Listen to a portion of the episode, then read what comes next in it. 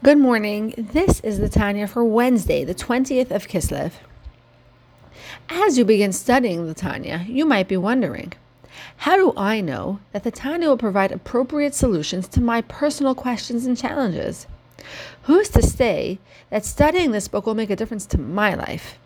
How can one book suit every single person, regardless of their level of education, age, and cultural and religious background?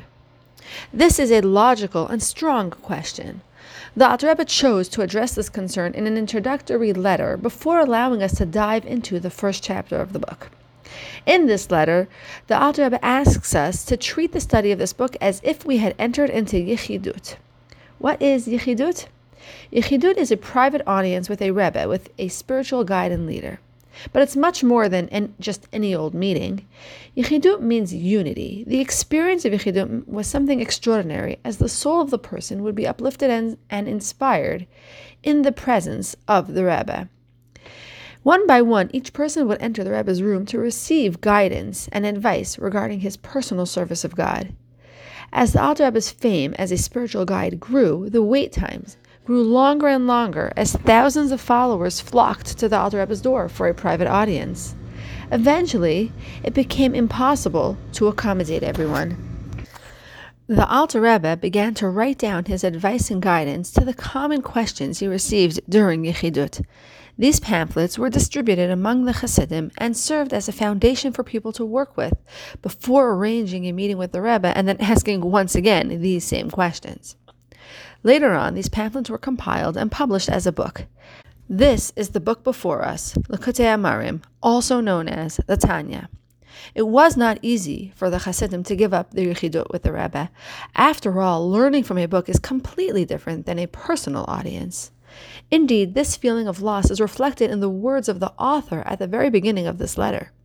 He writes, Although hearing words of wisdom is not the same as seeing and reading them in a book, the author even helps us recognize the great loss, powerfully pointing out that, firstly, not always does a reader successfully absorb the wisdom contained within a book. How often do you read something without really concentrating and absorbing the information? Or perhaps you find something confusing, but you can't ask the book to clarify.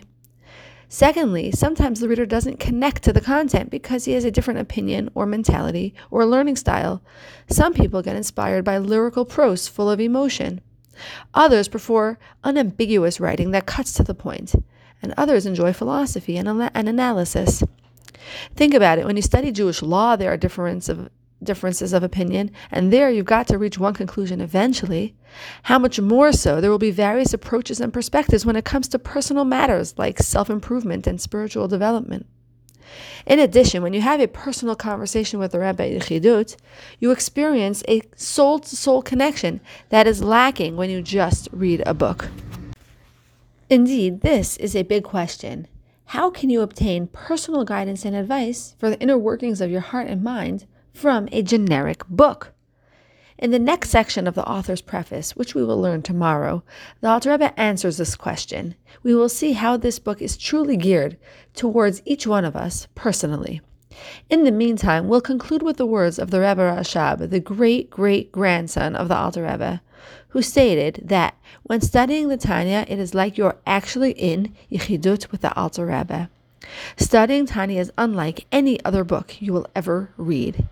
Welcome. Let the journey begin. Have a wonderful day.